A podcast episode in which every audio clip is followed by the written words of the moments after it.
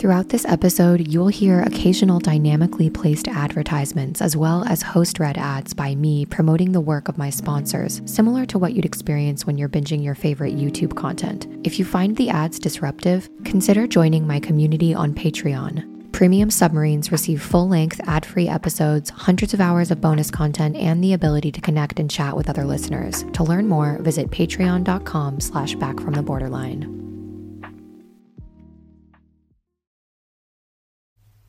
Hello, and welcome back to the podcast. Today is a relaxed episode. I'm going to be talking to you about a few things going on in my life, like my current social media detox and how I think social media impacts people who identify with BPD, how to cleanse your social media feed. We are going to take some listener voicemails all about talking to your family about BPD how to navigate the honeymoon phase of relationships. We'll then dive into a concept called limerence, which, if you've ever heard of the BPD and FP concept, it's a very similar. We are just going to be hanging out together today. It's going to be like chilling with a friend who knows what you've been going through. You're going to hear voicemails from so many people going through the same thing and kick back and hear where I'm at in my recovery journey and the ups and downs. So, if that sounds like something you're interested in, listen to the end of the episode. So, without further ado, let's just dive straight into it. I'm Sandra, and I'm just the professional your small business was looking for. But you didn't hire me because you didn't use LinkedIn jobs. LinkedIn has professionals you can't find anywhere else, including those who aren't actively looking for a new job but might be open to the perfect role, like me. In a given month, over 70% of LinkedIn users don't visit other leading job sites. So if you're not looking on LinkedIn, you'll miss out on great candidates like Sandra. Start hiring professionals like a professional. Post your free job on linkedin.com/people today. Hey, I'm Ryan Reynolds. Recently, I asked Mint Mobile's legal team if big wireless companies are allowed to raise prices due to inflation. They said yes. And then when I asked if raising prices technically violates those onerous two-year contracts, they said, "What the f*** are you talking about? You insane Hollywood ass." F- So to recap, we're cutting the price of Mint Unlimited from $30 a month to just $15 a month. Give it a try at mintmobile.com slash switch. $45 upfront for three months plus taxes and fees. Promo rate for new customers for limited time. Unlimited more than 40 gigabytes per month. Slows. Full terms at mintmobile.com. Quality sleep is essential. That's why the Sleep Number Smart Bed is designed for your ever evolving sleep needs. Need a bed that's firmer or softer on either side? Helps you sleep at a comfortable temperature? Sleep Number Smart Beds let you individualize your comfort so you sleep better together. JD Power ranks Sleep Number number 1 in customer satisfaction with mattresses purchased in-store. And now, save 50% on the Sleep Number limited edition Smart Bed for a limited time. For JD Power 2023 award information, visit jdpower.com/awards. Only at a Sleep Number store or sleepnumber.com. But All this focus focus is supposed to be scientific. Hello, everyone. Welcome to Back from the Borderline, the podcast that helps anyone who identifies with the symptoms of BPD overcome their biggest obstacle, themselves. I'm your host, Molly, and I believe that anyone, even you, yes, you, can come back from the borderline. So, we are here having a chill episode today.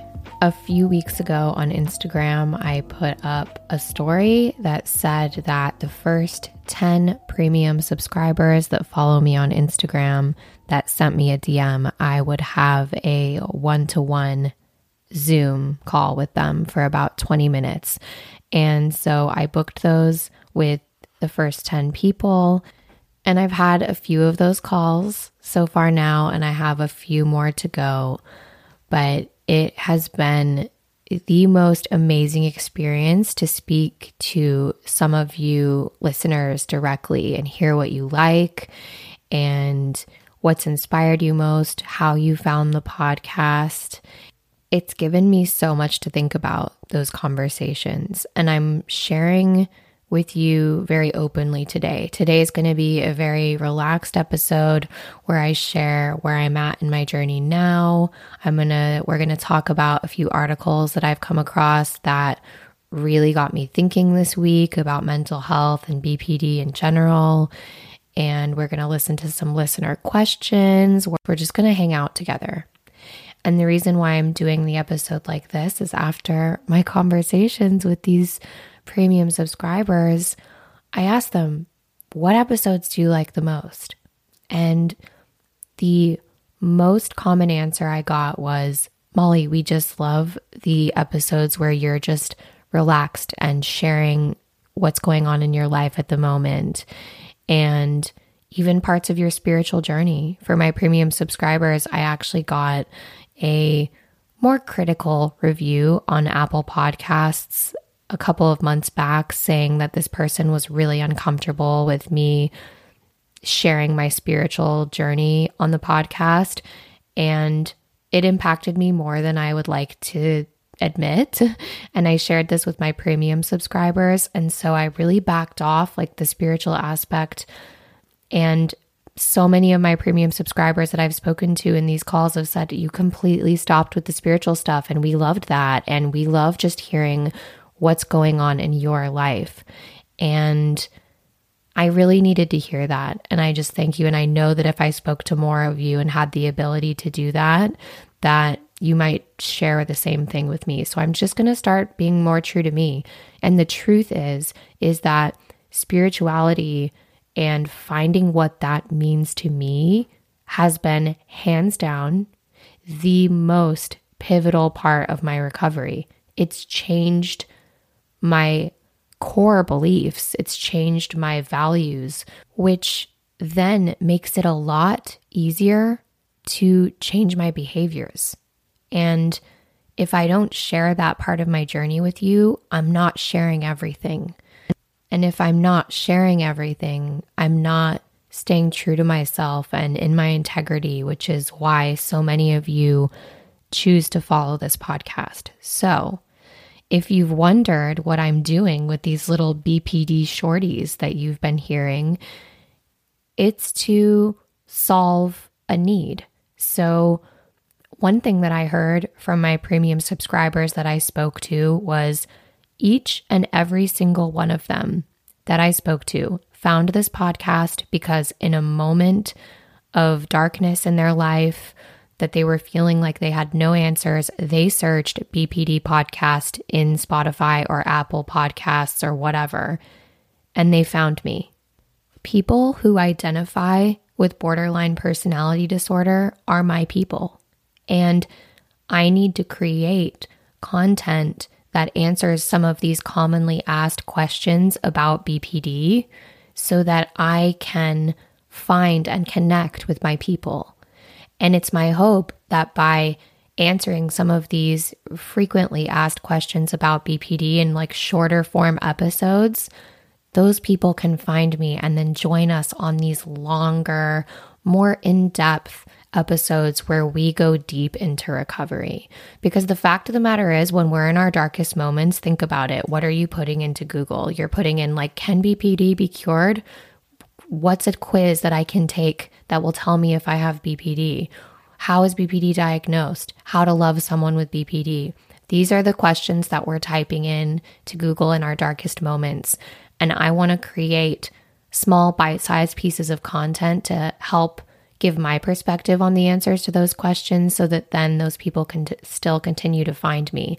But I no longer want to make long, in depth episodes on those basic BPD questions because once you start listening to my content, what do you discover? You discover that I really take issue with the medical model of psychiatry. I don't believe that diagnosing anyone with a mental disorder is the way forward. I believe that in 10, 15, 20 years from now, we're going to look back on this time where the DSM was just exploding. Every time a new edition of the DSM is released, there's more and more disorders. There's more and more people are being medicated for mental health.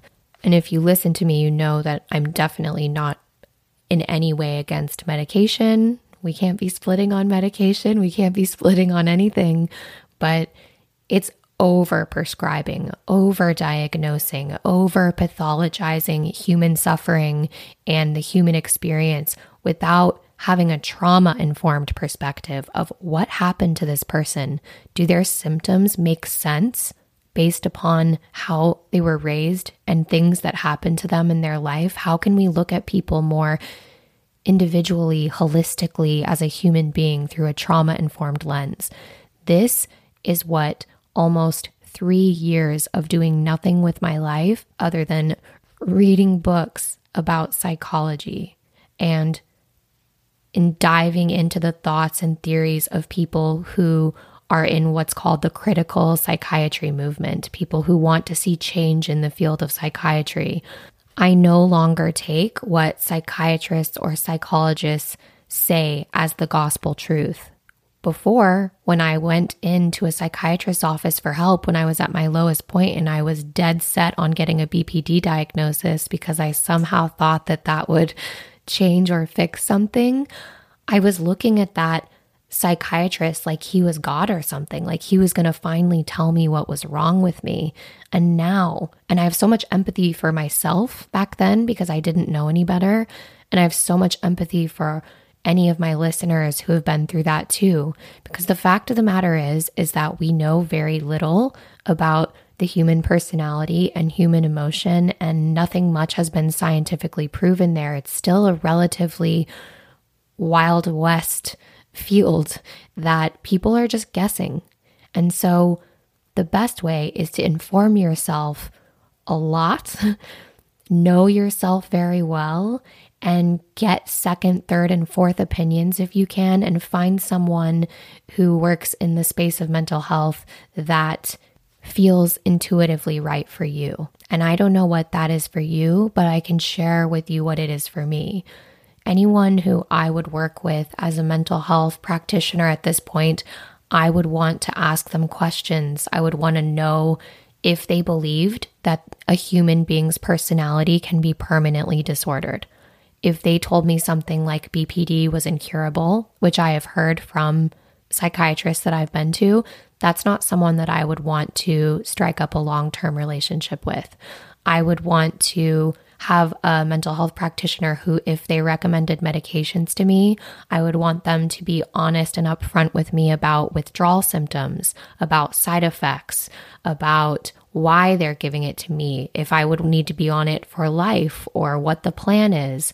If they wanted to give me a diagnosis, for example, of a disorder, I would seek two or three other opinions if I could, because when I went to various different psychiatrists, I found that each and every one of them gave me a different disorder. I was diagnosed with something different based upon each person that I found myself in front of. So now I just trust myself more. I don't consider a psychologist or a psychiatrist a god like I used to, someone that knows so much more than me. I consider them to be someone in a field that has a lot of growing to do. And I consider them to be a flawed human being, just like anyone else. And I would ask them a lot of questions to make sure that they were someone that I felt like I wanted to trust with my mental state. And I know that many people aren't privileged enough to get a second, third, and fourth opinion. So my heart goes out to those people as well, because we have a long way to go in terms of remedying our broken mental health system in the Western world. I can only speak for that because that's where I live. I've only received mental health care in the United Kingdom and the United States, so I can only speak to that but we have a long way to go. So, that being said, you will see me doing these BPD shorties because I don't want to do long episodes anymore about what does it mean to have BPD? What are the symptoms of BPD? Because I feel like for long term listeners of the podcast, we've grown past that point. I've grown past that point. I identify with BPD symptoms. There's a reason why in my Instagram bio I changed it to BPD label survivor because I don't believe in labeling people's personalities as disordered, and I don't consider myself someone with BPD. But what I do consider myself as someone who heavily identifies with the symptoms of BPD, P- people that have been diagnosed with BPD are my people. I feel them. I know these symptoms. I know what it feels like. And I also have made massive progress in the last three years of beating these symptoms. And I still experience them, but they no longer control my life. And that's what I'm here to share with each and every one of you. That's the hope I want to instill in every one of you. I want you to know that you are capable of love and deserve love, and that you can stop hating yourself. You can understand what it means to feel a solid sense of identity. You can stop being completely destroyed by your thoughts. There is a way through this. And I'm here with you always, every step of the way. And so I'm going to be releasing these little short episodes, and it's going to be answering common questions in a short form way and in hopes that I can find my people. And each and every one of you are my people. But then in episodes like this, every Tuesday, we're going to be diving deeper. We're going to be getting more spiritual and philosophical with it which is like where my heart is really at. But I need to continue creating those shorter form episodes so that I can find the people that really need my message. And also, there's nothing wrong with little refreshers, right? So I realize that I go deep into masterclass level recovery stuff on these episodes, but there's nothing wrong with going back to basics. So if you see BPD shorties popping up throughout the week, you will understand why. Why I'm releasing those is because it's important that we answer these commonly asked questions so that people struggling can find the podcast and I can help them. So, another thing that happened this week in the life of Molly was I took a step back from Instagram. I realized just how Instagram really is not conducive to my life. and I know that many of you can relate to this because I put a post up on Instagram, which is at Back from the Borderline, as many of you know, because I think quite a few of you follow me on there already. And I put up a post where I just said that I'm like stepping out of the social media matrix for a bit. And wow, that post got so many comments. And I got emails from some of you saying how much that resonated with you. I just feel like especially with TikTok and Reels, and specifically these like trending sounds where people are just lip syncing to things. It's just like very mindless. And I found myself getting into this like competition game with myself, not even with anyone else. It's like I was, as I was starting to do these Reels, like Reels videos with viral sounds, I was seeing my engagement explode. It was going up, my follower count was going up. But then at the same time, what I realized is that it made me feel like I had to keep doing more and more and more so that I could keep those numbers going up. And I just thought, what in the hell am I doing? Like, this is out of alignment for me. This is not within my integrity. It didn't feel good. And if you're out there and it makes you feel good, that's totally fine. I'm definitely not here to judge, but it didn't feel good for me. I realize I love making my podcast. Whenever I sit here talking to each and every one of you on this microphone, I feel good. It feels right, but it doesn't feel right. Doing those reels, it almost makes me feel like with the viral sound, with the filter on my face, it's just like layers removing the true, authentic me. When I sit down in front of this microphone, it just feels like I'm being as open and vulnerable and true to myself as I can be.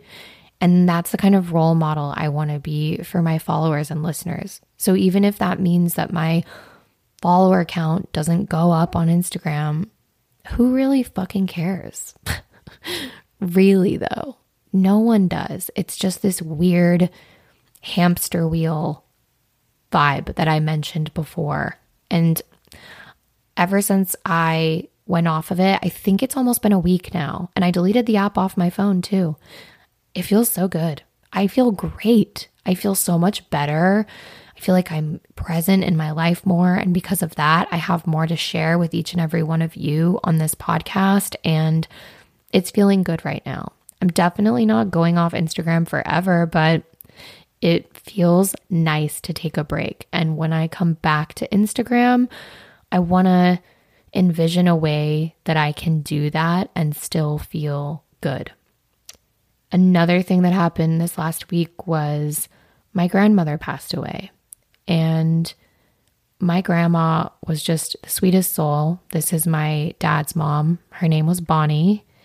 And she had dementia. She was in her 90s. So she had a really long life. And she passed away in hospice, surrounded by my dad and his siblings.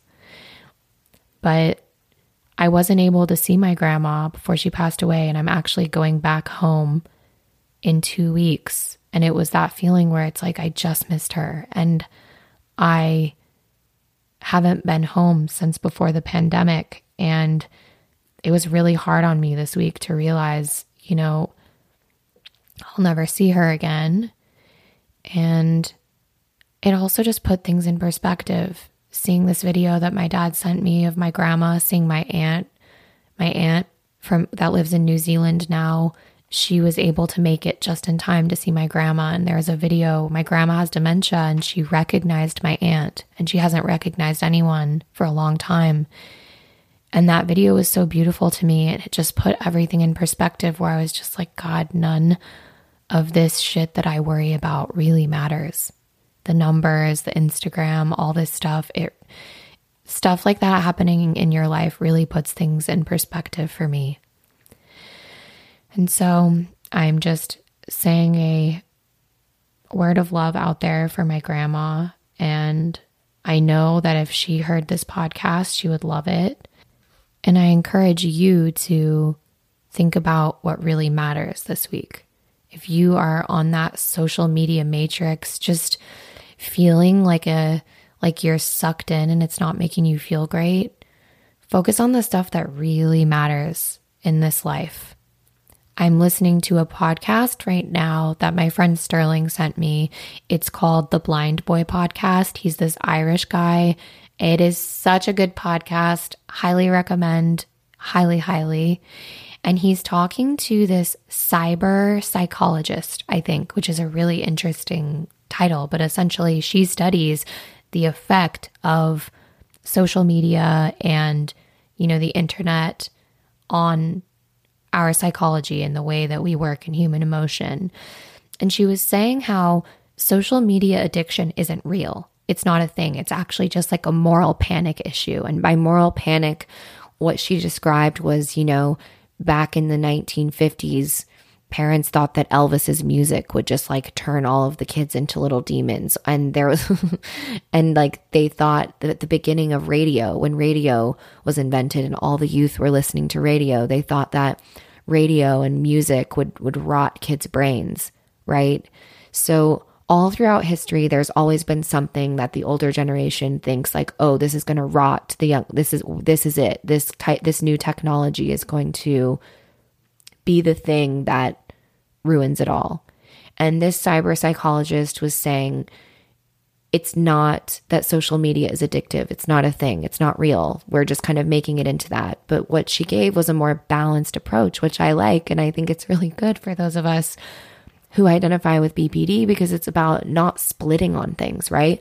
We're not splitting on social media saying it's all bad. But she said, when you're scrolling, how does it make you feel? So, for example, she goes, if I wake up and I'm not feeling good and I'm not feeling great emotionally, I will not go on social media because I know that I'm not in an emotional state to handle that. But if I'm feeling good, I'll scroll. And she said, it's also usually a good thing if you are engaging, like commenting on friends' pictures and maybe you're following a few, for me, it's like psychology accounts and you're going, wow, I learned something and commenting. If you're engaging or even animal videos, she said, you know, they can make us happy. We like them, they make us smile. So she said, monitor how you're feeling on social media. If you're engaging and it's filling you up, and after you're done, you feel, oh, I feel good. That made me happy. But she said, tune in a lot if it's not making you feel good.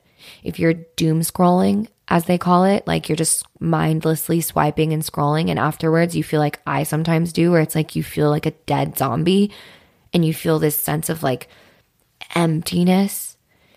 Man, doom scrolling can give me the big BPD empty.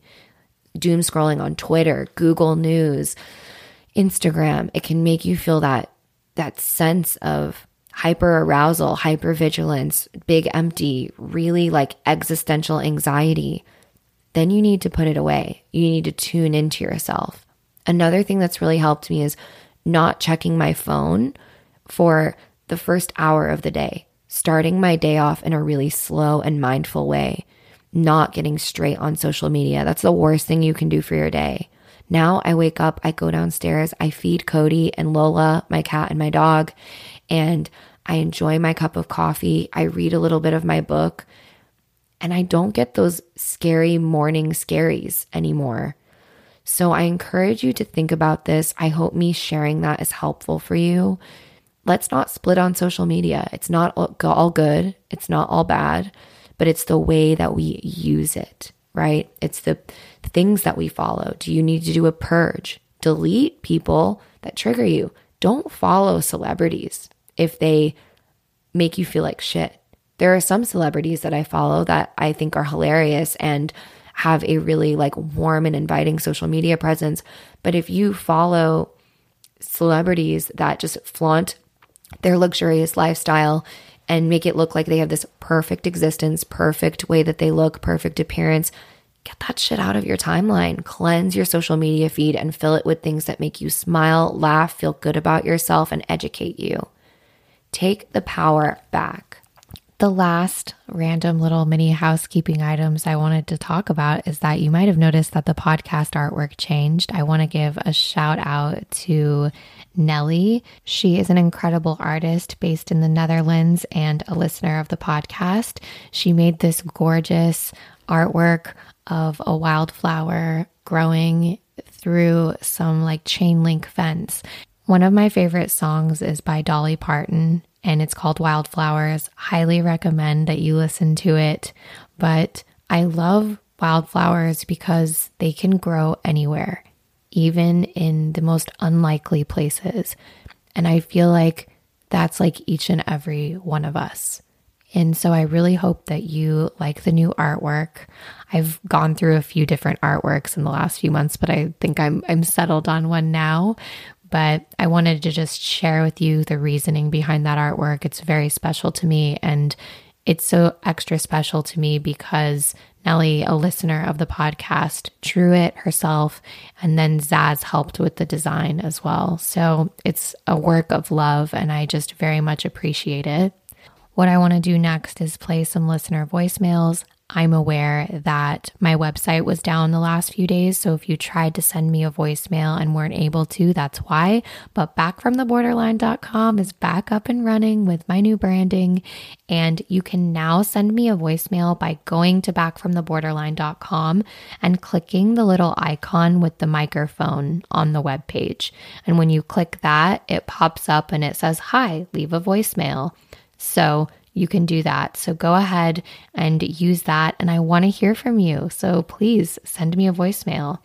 So let's start out with the first listener voicemail of this week. Hey, Molly, this is Francis in Hyattsville, Maryland. I'm 44 years old, and I just wanted to thank you for your podcast. I blew through the minute and a half limit on my past one, so I'm going to have to just send a bunch more later. But um, you listening to you has been more beneficial to me than going to a therapist in um, understanding what my wife is going through with what her symptoms of BPD. Uh, I didn't know what was going on in the beginning of our relationship.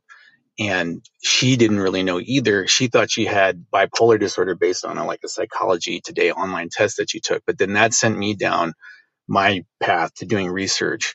And I found that she was much more consistent with the symptoms of BPD.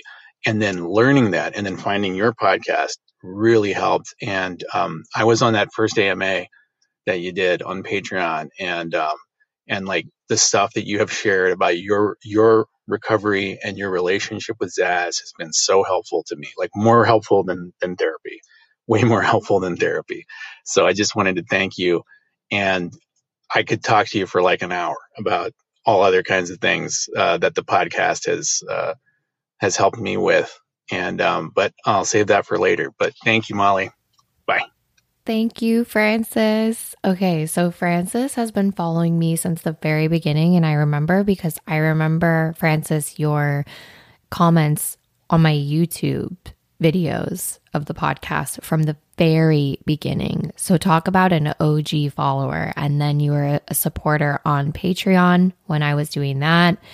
And you were on my first AMA that I did. I stopped doing those because I offered them, but then I realized everybody lives in different time zones and no one was able to make them really. So when I did them, only like two people showed up. But this was also a year ago. So the podcast has grown quite a bit since then. But Francis, thank you for this voicemail. I am so happy to hear from the partner and a loved one of someone who identifies with BPD. This podcast is just as much for you as it is for those who identify with symptoms of BPD because I want to do anything I can to help people that love each other better understand each other. I've heard quite a bit that my podcast has been, quote, more helpful than therapy for people. And I heard that often on these subscriber calls that I had this week. And I think therapy is incredibly helpful, depending on the therapist you go to, right? Just with anything else. But why I think so many people tell me this is because it's so validating to hear from someone who just gets it and who understands and who has been there. And sometimes with therapists, we can't get that because they haven't been there most of the time. You will find a therapist who's been in your shoes, but when you are going through navigating the symptoms of BPD in a relationship, whether you be the loved one or whether you be the person who's going through it, the most validating, healing, and helpful thing, in my opinion, is to hear from people who've been there. Because people who haven't been there, they can try to get it, but they just can't. They can give you skills and ways to cope, but I feel like another piece of the puzzle of healing is hearing from people who have been there. And it brings me so much joy and happiness to know that my podcast can be that for you, Francis. And it's my hope that it can be that for others as well. The next voicemail is from Jess. Hi, Molly. My name is Jessica. I'm 36 years old from Florida.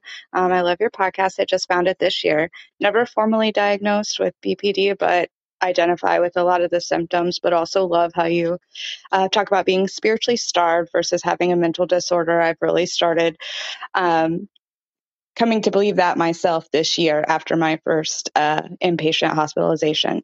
Anyway, I just wanted to say I listened to your menstrual awareness episode and I really, really loved it. Um, I shared it with my 16 year old daughter who has um, always had irregular cycles, and we're um, I'm hoping to get into seed cycling and helping her get started. But I just really appreciate that you took the time to gather up all of that information and share it in one episode. Um, thank you so much for everything you do. I love this voicemail, Jess. Thank you so much for calling in to share this. The menstrual cycle awareness episode was one of my favorite ones to put together. I learned so much along the way. I will admit to you that I have not stuck with seed cycling. I just felt like it didn't make enough of a difference for me to be as religious about it. So I'm always going to be open with all y'all. So if you listen to the menstrual cycle awareness episode and you heard that I was going to go start trying seed cycling, it's a way of balancing your hormones by eating certain seeds every day. And I abandoned that. It I didn't find that it made a difference. I was really religiously dedicated to it for about 3 4 months and it just wasn't making enough of a difference for me to stick with it. But what has been helpful, incredibly helpful, is being aware of the different phases of my menstrual cycle and tuning into that awareness has allowed me to be more mindful of when I'm more emotionally aroused, more prone to emotion dysregulation, so that then I can plan my life accordingly. And I think anyone who has a menstrual cycle should be doing this. I think that you should be tuning into the seasons of your body. And if you are close to your period, like if you can, maybe don't plan a bunch of social engagements or whatever. Plan your life according to the ways that we shift throughout the month. And that's another thing, too we always have to be mindful that we are beings that are going through cycles and changes. It's a natural thing. And tuning into that, being more mindful about it is a really good thing to do. So, if you haven't already listened to my menstrual cycle awareness episode, I highly recommend going back and doing that. It's very, very illuminating.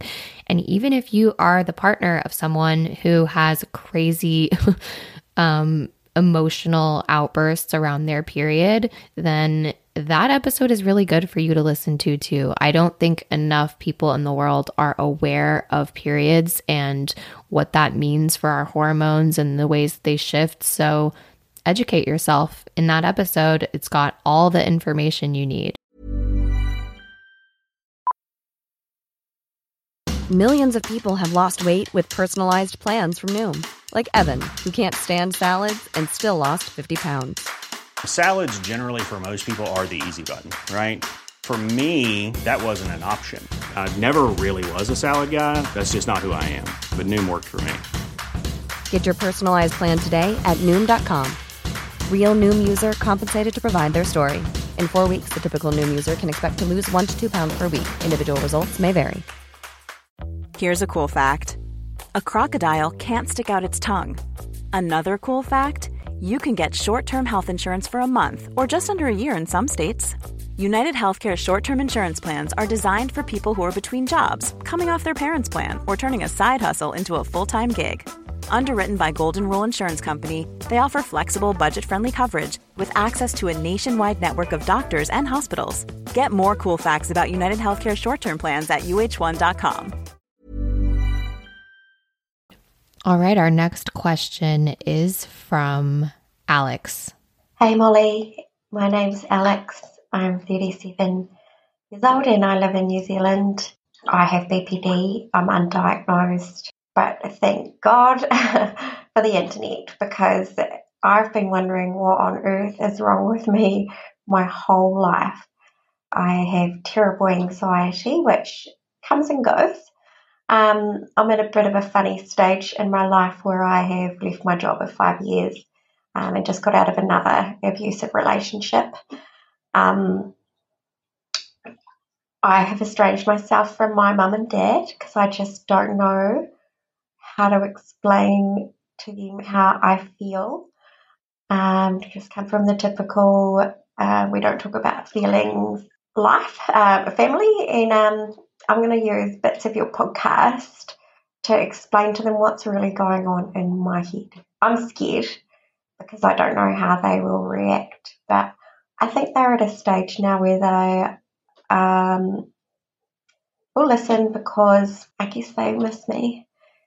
And I just feel like a complete shithead all of the time.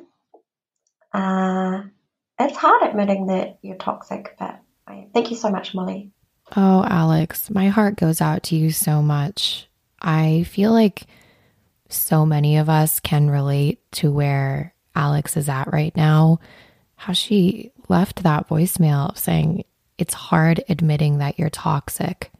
And I don't want to give advice, and I hope you all know that I'm not a qualified mental health professional. So any advice that I give is just like advice that I would give to a friend as someone who's been there and understands where you're at.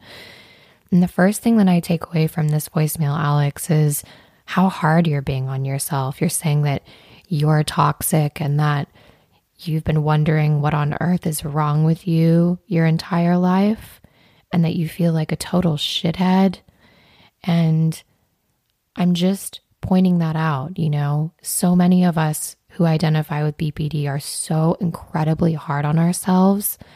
And I encourage you to really lean into some radical self compassion because healing can only really take place once we start giving ourselves permission to be human. And I just want to give you the biggest virtual hug because you're not a shithead, you're not toxic. But what I have said in the podcast before, I've had those I'm the problem moments. And I try to also, as well at the same time, realizing that I'm the common denominator in all the chaos in my life, I try to admit that while also staying compassionate to myself. And I want to encourage each and every one of you to do that, as well as you, Alex, because no one is inherently just toxic. You're not a toxic person. Maybe there are some behaviors in your life, patterns that you keep repeating that keep you stuck. But now that you're becoming aware of those, you can change and you have it within you to change. And you mentioned that you just left your job of five years and you're just come out of another abusive relationship. There is so much stress that comes with leaving things that are secure. The most dysregulated I've ever been in my life is when I'm in those moments of transition in my life, leaving a relationship or being dumped or changing jobs. So, yet again, that's another time to be really compassionate with yourself because moments of change are scary. And so, I'm sending you so much love. And you also said that you've been estranged from your family, but that you are now wanting to reconnect with them and maybe talk to them about how you're feeling. And with anyone who is going to talk to their family, and I've been asked this question so often of when do I tell people about my BPD? And you mentioned that you're not formally diagnosed, but you said, I have BPD, but I'm not diagnosed. And so technically, you don't really have BPD, right? And if you follow my podcast, I don't think anyone has BPD because saying I have it is like saying you have this a disease within you and a disordered personality and I just don't believe that's the case. But maybe what you do do is you identify with some of the symptoms of BPD and when approaching our family, I think that sometimes the best thing to do is just talk about the feelings that you feel. You don't necessarily have to go to your family and say, Hi, everyone, I have borderline personality disorder. You can say, I struggle with these feelings, with feelings of emptiness, with, you know, low self worth, and I'm working on it. But I also encourage anyone that's going to speak to family or trying to reconcile I always say, like, what's your desired outcome? Because I think a lot of us get stuck in this magical thinking where we're going to go have this Hallmark card conversation with our family where we tell them all of our feelings and everything we're going through, and that they all of a sudden become different than they've been our entire lives. And then they step up and are like super emotionally supportive. and a lot of times, BPD symptomology is developed because of a dysfunctional family system dysfunctional family systems can still be loving. We can still love our family. Nobody's family is perfect. But it takes really emotionally mature parents and caregivers to face that some of their actions have probably led to their child developing some of these really tough coping mechanisms and defense patterns and self sabotaging behaviors that have led their lives to be chaos and it's very unlikely that you're going to get what you want. And I'm speaking about the general you, not necessarily just Alex, right? It's very unlikely that we're going to have our parents say, Oh my gosh, I am so sorry. I admit everything I did. And then become all of a sudden these emotionally supportive caregivers that we always needed. Something that I realized within myself is that I have to be my own supportive parent now. And there's not a lot that my parents can give me at this point in my life as an adult that's going to fill that hole. I have to fill that hole. My parents aren't going to be able to give me any kind of closure or self assurance. And no matter what, I'm still going to have myself to look at in the mirror. And I am the only one that's going to be able to change me. And no amount of conversations with my family is going to change that. I have had a couple of what I think are pretty good conversations with my family. Um, couple of them have been blowups. The most recent one that I had was pretty good. But what I realized was even when my parents admitted some of their their faults, which everyone's parents have faults, I realized that like wow, that didn't fix as much as I thought it would. I still had all these feelings. I still had all these symptoms. And I think I went into a lot of these conversations thinking that it would magically change something, and it doesn't. And so I feel like this ties into how we get hell bent on wanting a BPD diagnosis, someone to tell us, a psychiatrist to, to formally diagnose us. Then we get that diagnosis and we're like, wait, shit, I still feel this way. Or we think, my life is a mess. I want to move. This town is killing me. I need to move towns. And when I move towns, everything's going to be better. And then you move and you're like, oh, fuck, nothing's changed. Or in this instance, okay, I'm going to tell talk to my family. I'm going to tell them that I have BPD and then I'm going to tell them all the ways that they've impacted me and then I'll get that off my chest and it will be closure and then everything will be better or somehow something will change. And then you still feel the same. It's because no matter where you go, there you are. That saying is so true. No matter where you go, there you are. No matter who you talk to, there you are. No matter what, it's going to be you, you against you. It's you against you for the rest of your life, no matter what.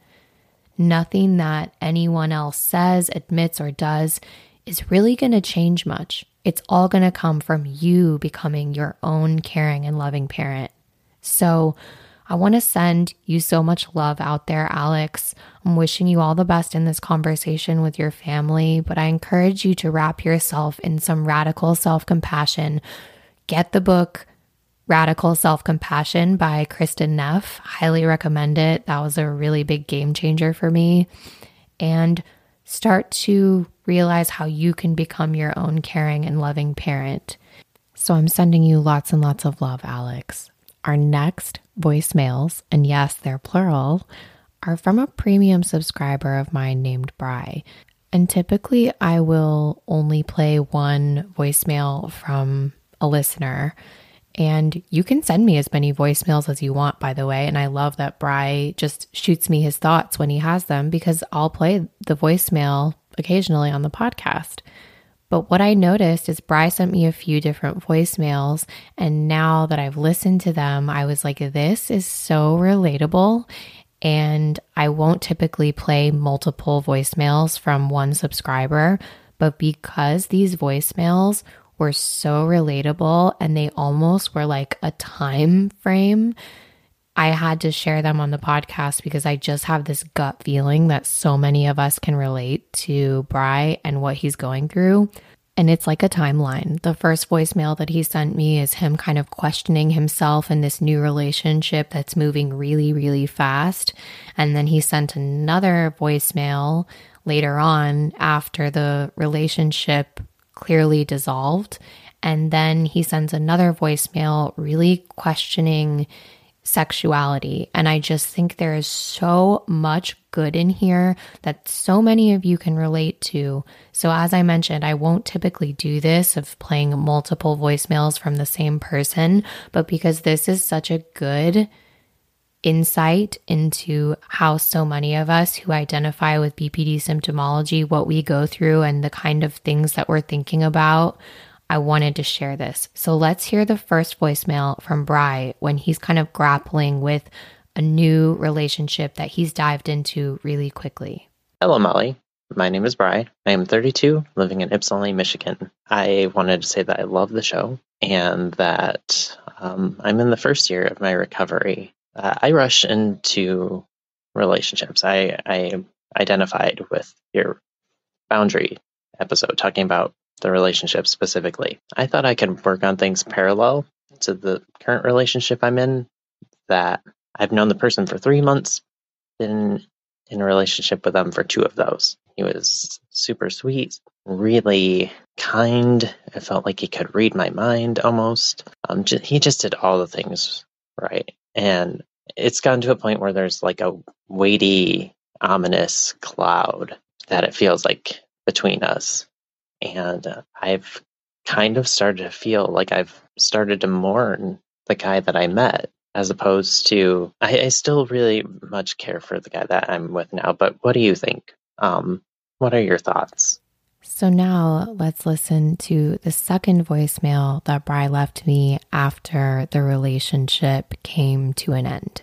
Hi, Molly. My name is Bry. This is a little question about disclosure. Um, I'm wondering, I just got a relationship like three days ago. It was very short. It was three months in total. And um, it was short, fast, intense, good, or amazing, and then super bad, as I'm sure many can relate to. BPD symptoms pretty much were a cause in the relationship ending. Now, I thought that I could balance myself in parallel while working on things. But there were a lot of boundaries that weren't discussed that he wasn't he wasn't very emotionally intelligent himself. I was doing a lot of the heavy lifting I felt as far as how things went as far as communicating. And I'm wondering, should I just tell people now that I identify with these symptoms beforehand? So at this point, I'm sure you can understand why I chose to play both of these voicemails. Thank you, Bry, for submitting them too. I'm, again, like I have many times in the past, like pressing the hard relate button. I understand so much this entire process. Sometimes it's referred to as like the BPD relationship cycle, but y'all know that I just can't stand everything being about BPD. It's just the way it goes. It's trauma bonding, it is a little bit of limerence, but let's like unpack this and I'm going to talk more at length about both of those things. It's almost like this first voicemail is coming out of the idealization phase or like a honeymoon phase. And then the second voicemail is just the aftermath. And something that I heard, you know, in this first voicemail too, you're in your first year of recovery and that you are acknowledging that you rush into relationships and I think that's a really good thing to know about yourself. That is the same as me. I rush in so fast, or I did previously. I've been with the same person now for over three years, but I have a tendency to idealize the shit out of people. I'm imagining our future children on like the second date. I am oversharing so much and I'm so invested and clinging on to all the version of them that I want to see that I actually don't take the time to see who they truly are. And I think a lot of us do that. It's a very, very common thing to do. You mentioned at the beginning he was super sweet, and something that like stuck out to me as you said, I felt like he could read my mind and he did all the right things. The thing is, is that when we're in this idealization phase at the beginning of these really rushed relationships, we create this version of the person that we want them to be. And a lot of times for me, when I was doing these things, it's like I'm so excited and imagining the future, and I'm, I'm, it's stopping me from being in the moment and like actually seeing this person for who they are. Because in the second voicemail, you said you felt like you were doing a lot of the heavy lifting as far as communication and that he wasn't very emotionally intelligent himself. And this happened to me where I always had these like really passionate relationships that blew up. And a lot of times it came from me rushing into sexual intimacy really fast too, because then it like, when you have sex with someone, it gives you these like chemi- floods you with chemicals, floods you with serotonin. It makes you feel artificially close to someone and sex can be great. But if you do it really soon in a relationship when you're someone who has a tendency like we do to like get really close to someone and idealize them, It's just like I talked about with social media. If you feel like you can handle it, great, but we have to know ourselves. And if we know that we get attached really soon, sometimes that means that you need to conduct yourself differently. I am by no means like a conservative person. I think everyone should have sex whenever they want, with whoever they want, do you. But I've learned about myself that the best thing I can do is to choose not to be intimate with someone for a long period. And by long, I mean however long it takes. But for example, I'm fine with sharing that Saz and I were together for a few months before we decided to be intimate with one another. And that was the first time I ever did that in my life, really. Like, I would just go very much with the flow. If I felt like there was an amazing connection on the first date, yeah, sometimes I was intimate with someone. I would like get caught up in it, and a, a guy could tell me all the right things, say all the right things. I felt like he could read my mind, all of these things, right? And I would do it. And then afterwards, often I would feel really vulnerable and really like when you sleep with someone too soon that you actually don't know them very well and you haven't had deep conversations about boundaries and what things mean and who know who they are as a person, when I would sleep with them too soon, I'd feel very vulnerable and like very scared that the relationship would end. And I found that if I didn't sleep with someone and things kind of fell apart after a few dates, I was fine. But if I had slept with them, I was like full of this shame and the abandonment would be so much worse. And so I encourage any of you who identify with Bry and, Bry, you as well, to consider maybe pumping the brakes on intimacy in your next encounter with someone. Maybe just see if you can hold off and really get to know who they are before you rush into things because I really think that sex just jumbles it up for people who have big feelings like us. We really need to see if we like the person that they are, the real person that they are, judge them based upon their real actions, talk to them about their life and the see how the way they treat people and ask them about their values. And obviously, you don't have to be like a detective. You need to hang out with them multiple times to see. And also, these relationships, you said that you'd known this person for three months and you had been in a relationship for two out of the those three months. Jumping into a relationship really soon and just like locking things down really fast. There is something to be said with, you know, going out on a date with someone, waiting to see them for a week, then seeing them again, building these things over time talking on the phone, seeing if this is someone you actually want to be with. Because what I heard you say, so he's pretty, he's not emotionally intelligent, that you felt like you had to do a lot of the heavy lifting and that you guys didn't talk about boundaries beforehand. And it sounds like maybe he just wasn't all that compatible for you potentially. And you just wanted to see what you wanted to see in him potentially. That's just a thought that I have. I obviously don't know. I'm just making guesses based upon what you've chosen to share with me. It sounds like what you are dealing with, Bry, and I think what so many of us are dealing with in our lives is something called limerence. It's L I M E R E N C E.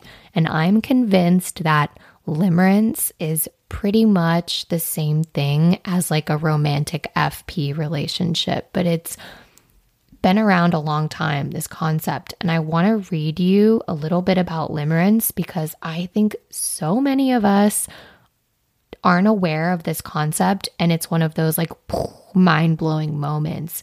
I found an article about limerence and I'm going to read some of it for you.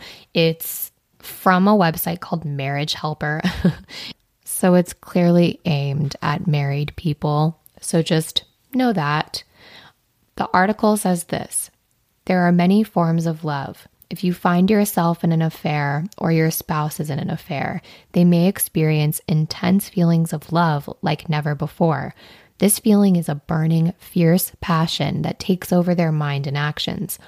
What they're experiencing might feel like love, but it's not love, it's limerence. In the social sciences, Limerence is the feeling of being in love, and there are various stages of limerence.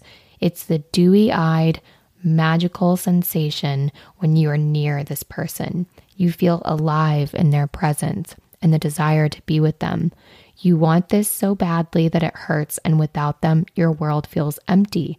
At a certain point, you become so overwhelmed with emotions that obsession takes hold, and you find yourself addicted to everything about your affair partner. There are three critical stages to limerence, and they all coincide with the emotional, mental, and physical effects of those stages. Limerence is powerful. It affects your thoughts and actions to unrealistic and sometimes destructive levels. Depending on what stage you're in, you could completely change your views on your current relationship. Someone deep in limerence starts hyper focusing on their limerent lover, abandoning the integrity and morals of their current stable relationship. As a single individual, limerence causes those butterflies and heart racing love. It's all right if you're not committed to anyone or in the process of connecting with another, but still, limerence can complicate things even more when you're in an affair or outside your primary committed relationship. And I think in this first voicemail of Bry is that's what we're realizing that he's coming out of this limerence. He's realizing it was all so great and now it's not so great. And I don't know if any of you have been involved being unfaithful. For me, I was emotionally unfaithful in some of my relationships and actually physically cheated on partners.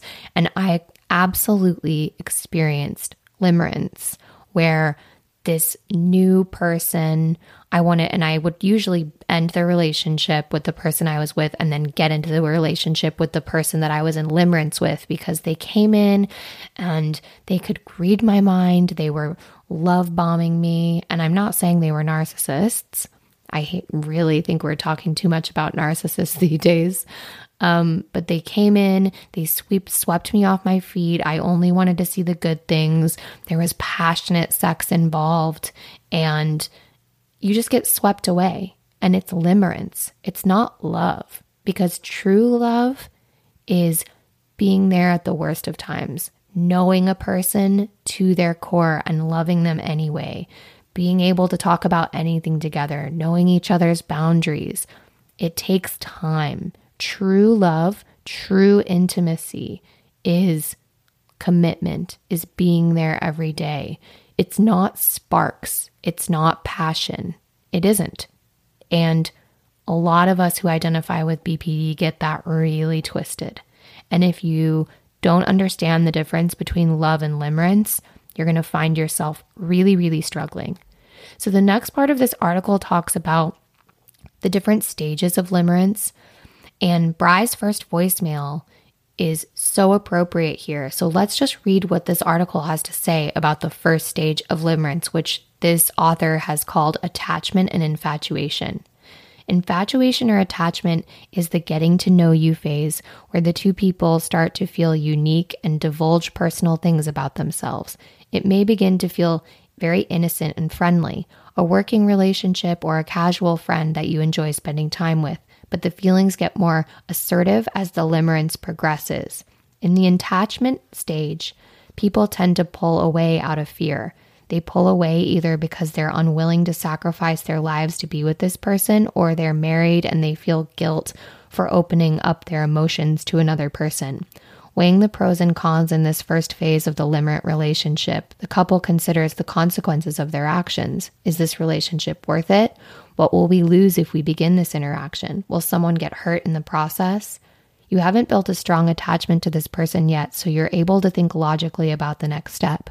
The first phase is the ideal stage to remove yourself from the limerent person if you're entertaining the idea of being with them.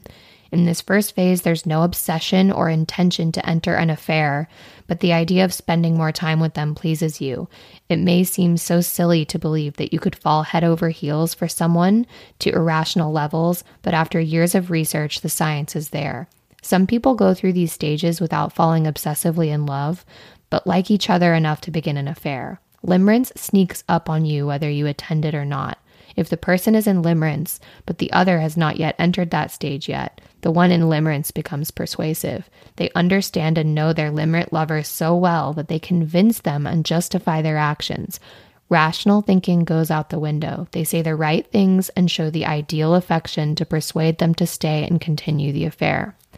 So, as I mentioned, this article is aimed at couples who are navigating infidelity, but I know so many of us who identify with BPD symptoms, we get that itchy feeling in a relationship and feel like we need to go to what is more passionate. And that leads a lot of us to infidelity, to maybe like sabotaging our current relationship because we feel like it's not passionate enough. And then we end up going into another relationship that is exactly the same as the next one and repeat and repeat and repeat.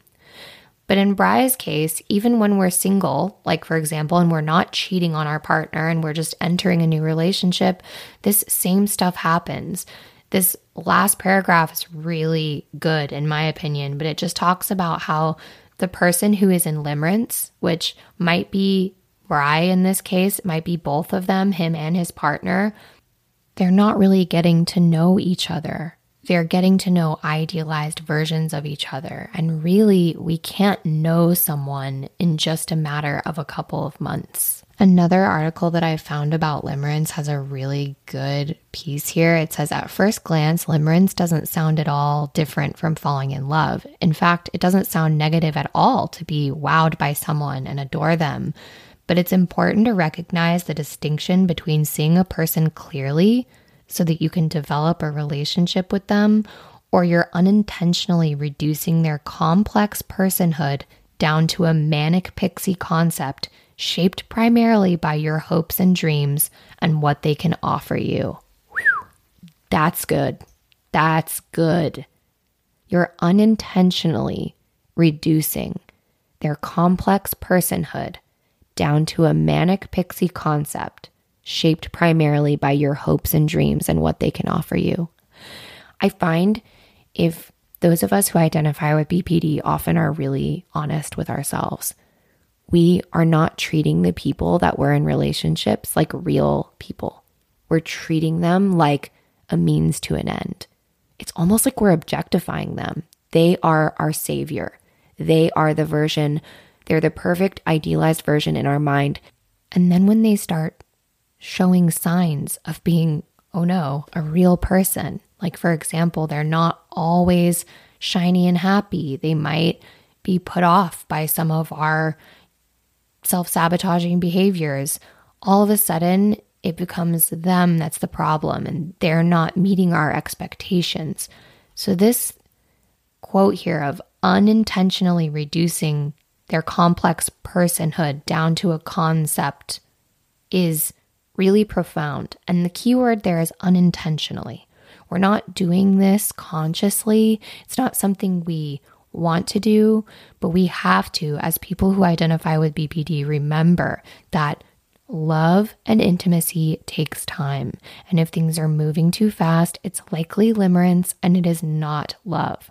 The article goes on to say it can feel incredibly exciting to be swept away so completely by someone, but even in its best state of high drama, limerence is akin to empty calories compared to what nourishing love can truly offer.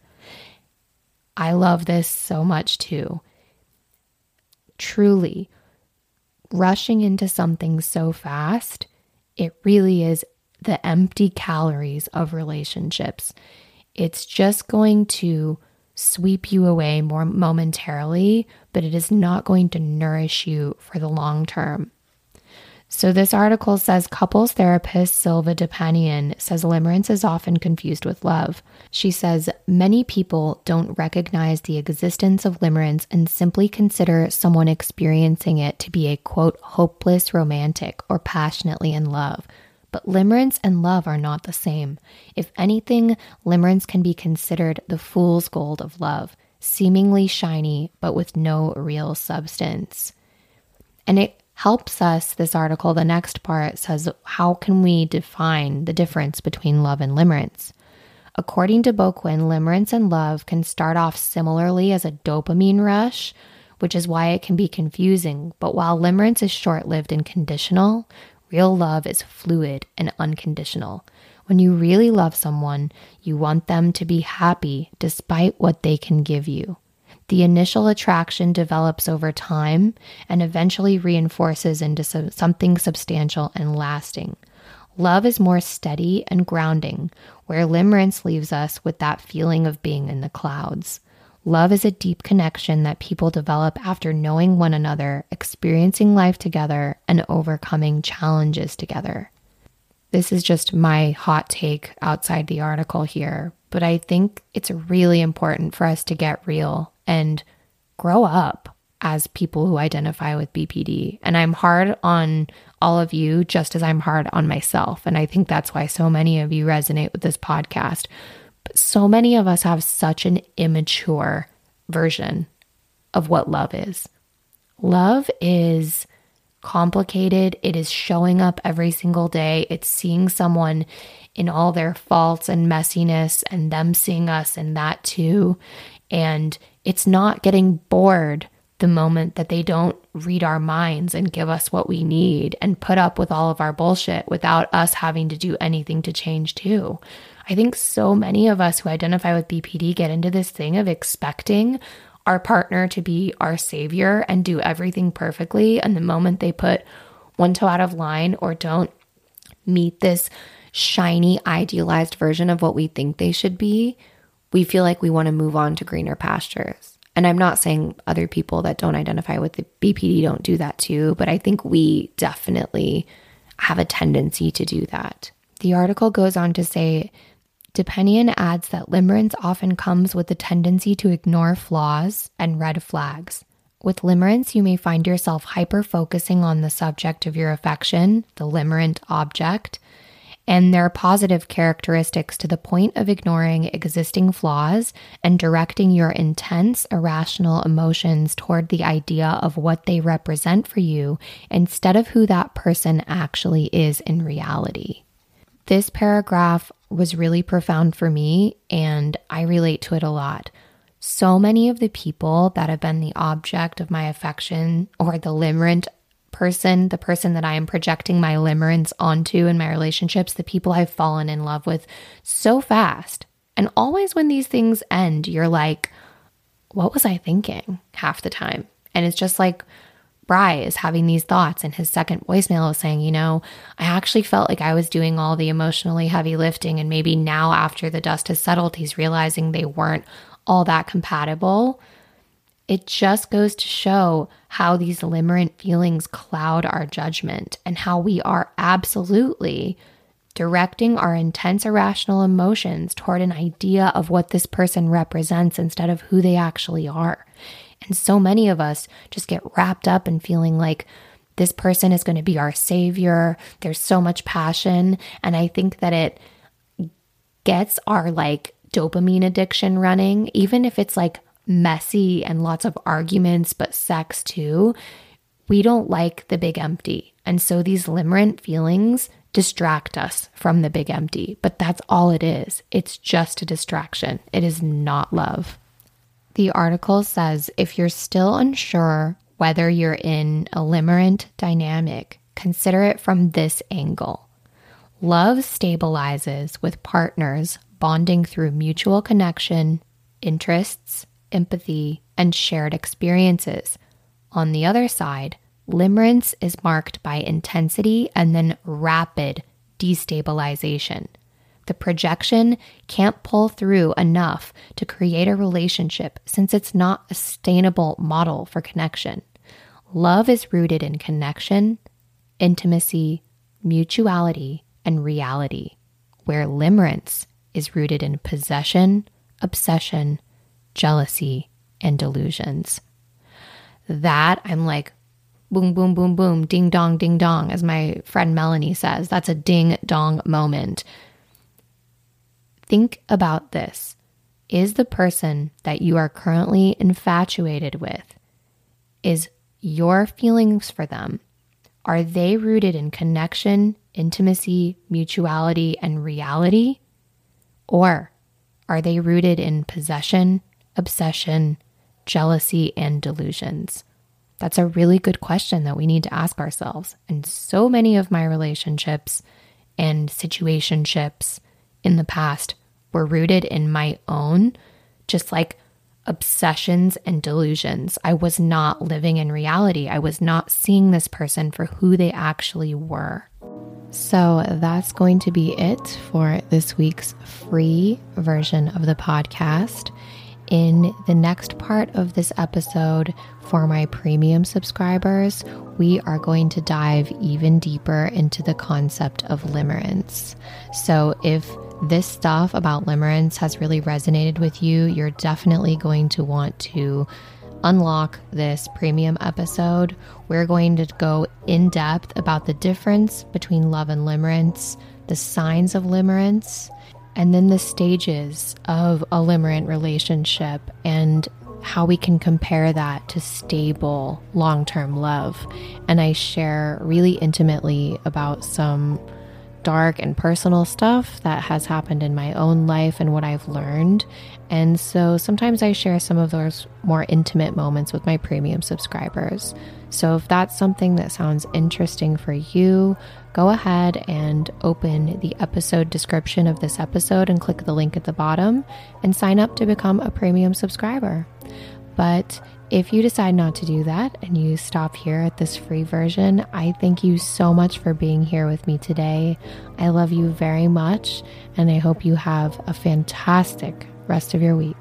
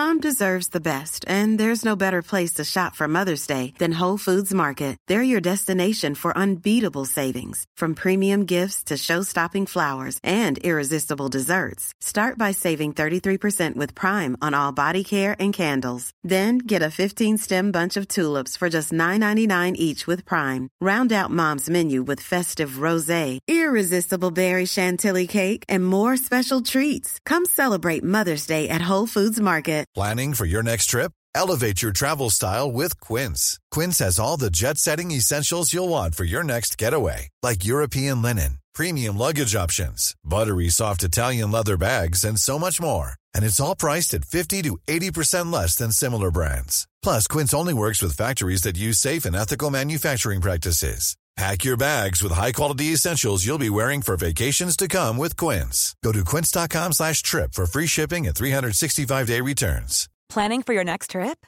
Elevate your travel style with Quince. Quince has all the jet-setting essentials you'll want for your next getaway, like European linen, premium luggage options, buttery soft Italian leather bags, and so much more. And is all priced at 50 to 80% less than similar brands.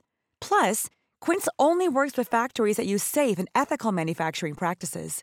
Pack your bags with high-quality essentials you'll be wearing for vacations to come with Quince. Go to quince.com/pack for free shipping and 365-day returns. Thanks for tuning in to this episode of Back from the Borderline. If you'd like to receive my monthly written recovery musings via Substack directly to your inbox, send me a voicemail, join the Patreon community, or check out my Amazon book list recommendations, visit backfromtheborderline.com and click to access my link tree.